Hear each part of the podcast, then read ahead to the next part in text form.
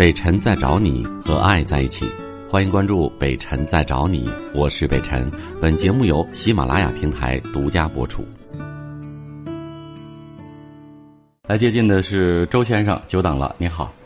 哎，你好，北辰老师吗？哎，是我，让您久等了。嗯，每次都听你的节目，完了每次都能那个，就是对我的帮助吧，都很大。这么多年了，谢谢。是这样，那个我跟我女朋友，我们同居五年了。今年呢，呃，我们订婚了。为什么说同居这么长时间也没有订婚呢？嗯，是他们家是农村的，我顶着很大压力，呃，父母也不是很同意。他们家还呃习俗比较多，这个我就不不过多的去说去了。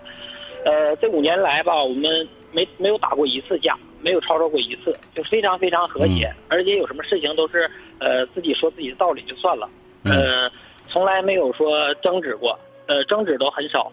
但是呢，就是说，呃，我们有五次要分手，呃，最严重的就是这次，我真不知道怎么去抉抉择了，所以说来打这个电话。呃，我就从第四次和第五次跟你说吧，之前说太磨叽，因为我不想给这个呃接下来的朋友浪费时间。呃，今年的二月份，我那个呃做了一点小生意，然后呢特别忙，可能也没有时间陪他。呃，我就发现他可能聊了一个网友。然后我又有一有一天晚上回家，然后呢，他呢就赶快把电话收起来了，嗯，然后就挂了。然后我特别特别的那什么，但是我们嘛互相都相非常尊重，我不能抢电话去看呢，我也没看，很自然的就没看。然后不一会儿，这电话又响了，嗯，然后一个男的打电话，我就在他耳边趴着，然后他说，呃，你是谁呀？然后那个那男的说，我是你老公啊。然后那个。我对象很自然的说声你有病啊，就把电话挂了。完紧接着那男的就发信息啊，不好意思这那的，就说发那些很很闹心的话。然后后来呢，呃，这个男的后来呃威胁我对象，让我对象给他两千块钱，然后呢，要不就把这个事儿呃跟我说。什么事儿？然后呢，对呀，说我对象，我问我对象，我说什么事？他说什么事儿都没发生，就是说，呃，他没有意思，交了个网友，跟他聊聊天，倾诉倾诉心里面的东西。他就跟我说这么个事儿，说最多呢算心灵出轨，最多算这么一个东西。那你就告诉你媳妇儿呗，告诉你对象呗。你说那你就不可能给他钱，你让他跟我说，对呀，就完了。没给这个没给钱，然后给我打电话了，那男的给你打电话了，给我打电话了，说的非常恶心，哥们儿啊，我认为这女的不适合在你身边待着。然后那个我跟你说几个事儿吧，呃，她穿的红颜色的内裤，然后那个。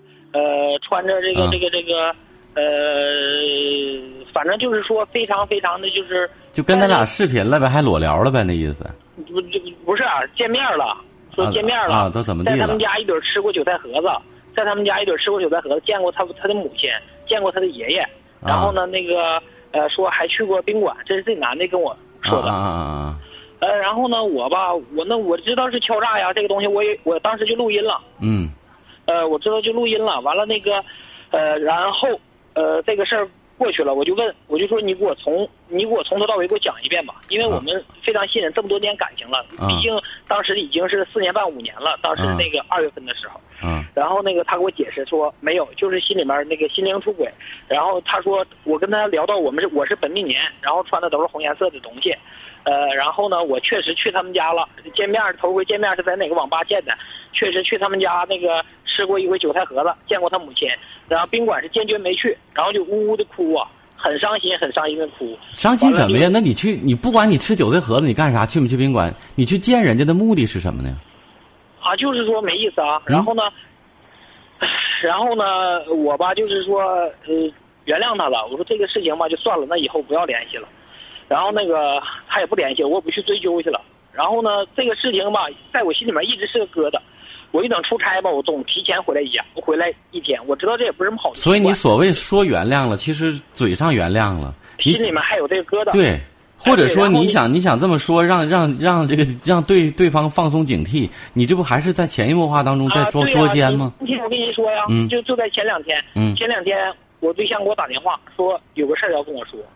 我说什么事儿啊？嗯，这男的要给他五千块钱，因为我们家的钱都是我来把把控，他一下拿不出来这么多钱。嗯，他说这个男的给他打电话要五千块钱，就在昨天、前天、前天的时候打电话说这男的给他要五千块钱。给谁呀？为什么给给我对象啊。两千都没给他，要五千干嘛？能给？对呀，我说你不不联系了吗？怎么又给你要五千块钱了呢？他说那个上次打打电话，我一心软，我原谅他了。完了又又又聊天又唠嗑了，然后这回呢要要给我要五千块钱。完了说那个这个这个。呃，要不还给我给我打电话，他担心给我打电话，怕我生气，这次真不原谅他了。然后呢，他就给他要五千块钱，完他憋的实在没有招了，怕这男的还给我打电话，然后就把这个事情跟我说了。我这次我说什么没有原谅他，但是他呢又是哭啊，又是下跪啊，就等等一系列的这个这个道歉呐、肯定啊，电话都不用了，这等等一系列的承诺，我现在就是。因为刚订婚嘛，家里亲戚朋友都知道，明年就要结婚了。嗯，所以说也特别特别的纠结，不知道怎么该处理这个事情。唉，一般男人做不到你这么宽容和容忍，别说是仅仅是一个订婚的女朋友，就算是妻子，一般男人也做不到。呃，第一次我觉得，就算我站在一个中立的角度，我理解你也支持你了，因为毕竟你有感情，而且他已经承诺，但是。就这么一个龌龊的一个男人，这么一个恶劣的男人，他依然看不清他的嘴脸。在承诺你不联系之后，他又联系他了，还说原谅对方了。你你凭什么原谅对方啊？一个无耻的一个敲诈之徒啊！啊！我觉得这件事情任何人都都，我不知道你，反正我接受不了。我只会给这个女人三个字：不要脸。就人家都对你做那些了，来来来到你男朋友这儿，连敲诈他，又又又告诉这些事情了，你还跟他联系？那你说那个人是，就算是你要找情人，也不能找他呀。你说那个人是对他负责任吗？是爱他吗？就能做出这样的龌龊的敲诈的事情的人，人品都有问题。就这样，他还所谓我我又原谅他，我又跟他聊天了，聊的是什么呢？啊？都去人家又韭菜盒子又啥又见人爷爷见人妈，你是从从什么身份以什么角度去见的？我告诉你，我不是说说你无能，也不是说想埋汰你。如果我是你第一次，我马上就让他滚蛋了。媳妇儿又能什么了不起的呢？仅仅是个女朋友，还精神出轨，还套用名词呢。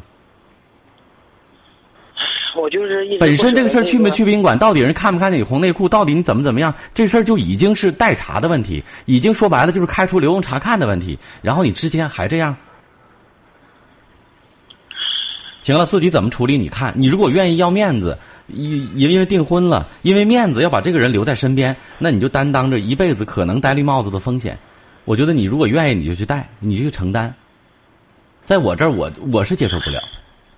因为一个最不可以容忍的就是他所谓的原谅了那个无耻的男人，在你已经，你们两个已经即关系即将崩溃的边缘，他又去玩火，还去跟人家联系，让人家第二次威胁。你跪下来，把头割下来放在这儿都不好使。再见啊，你自己看怎么办吧。嗯，我的观点很明确。嗯。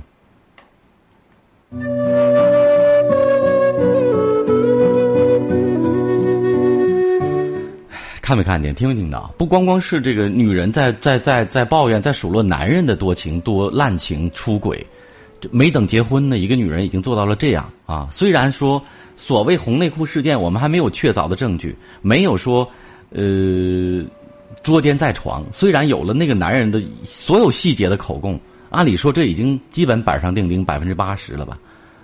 还可以再跟自己的这个这个未婚夫承诺了，连哭带嚎之后承诺了不再联，永远不会这样。之后居然还跟人家联系，对吧？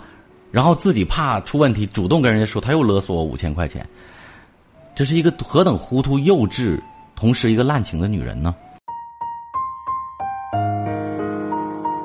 我是北辰，再次感谢你收听了今天的节目，多多分享给你的朋友，也多在留言区互动，留下你的问题。我们会集中回复，祝你幸福。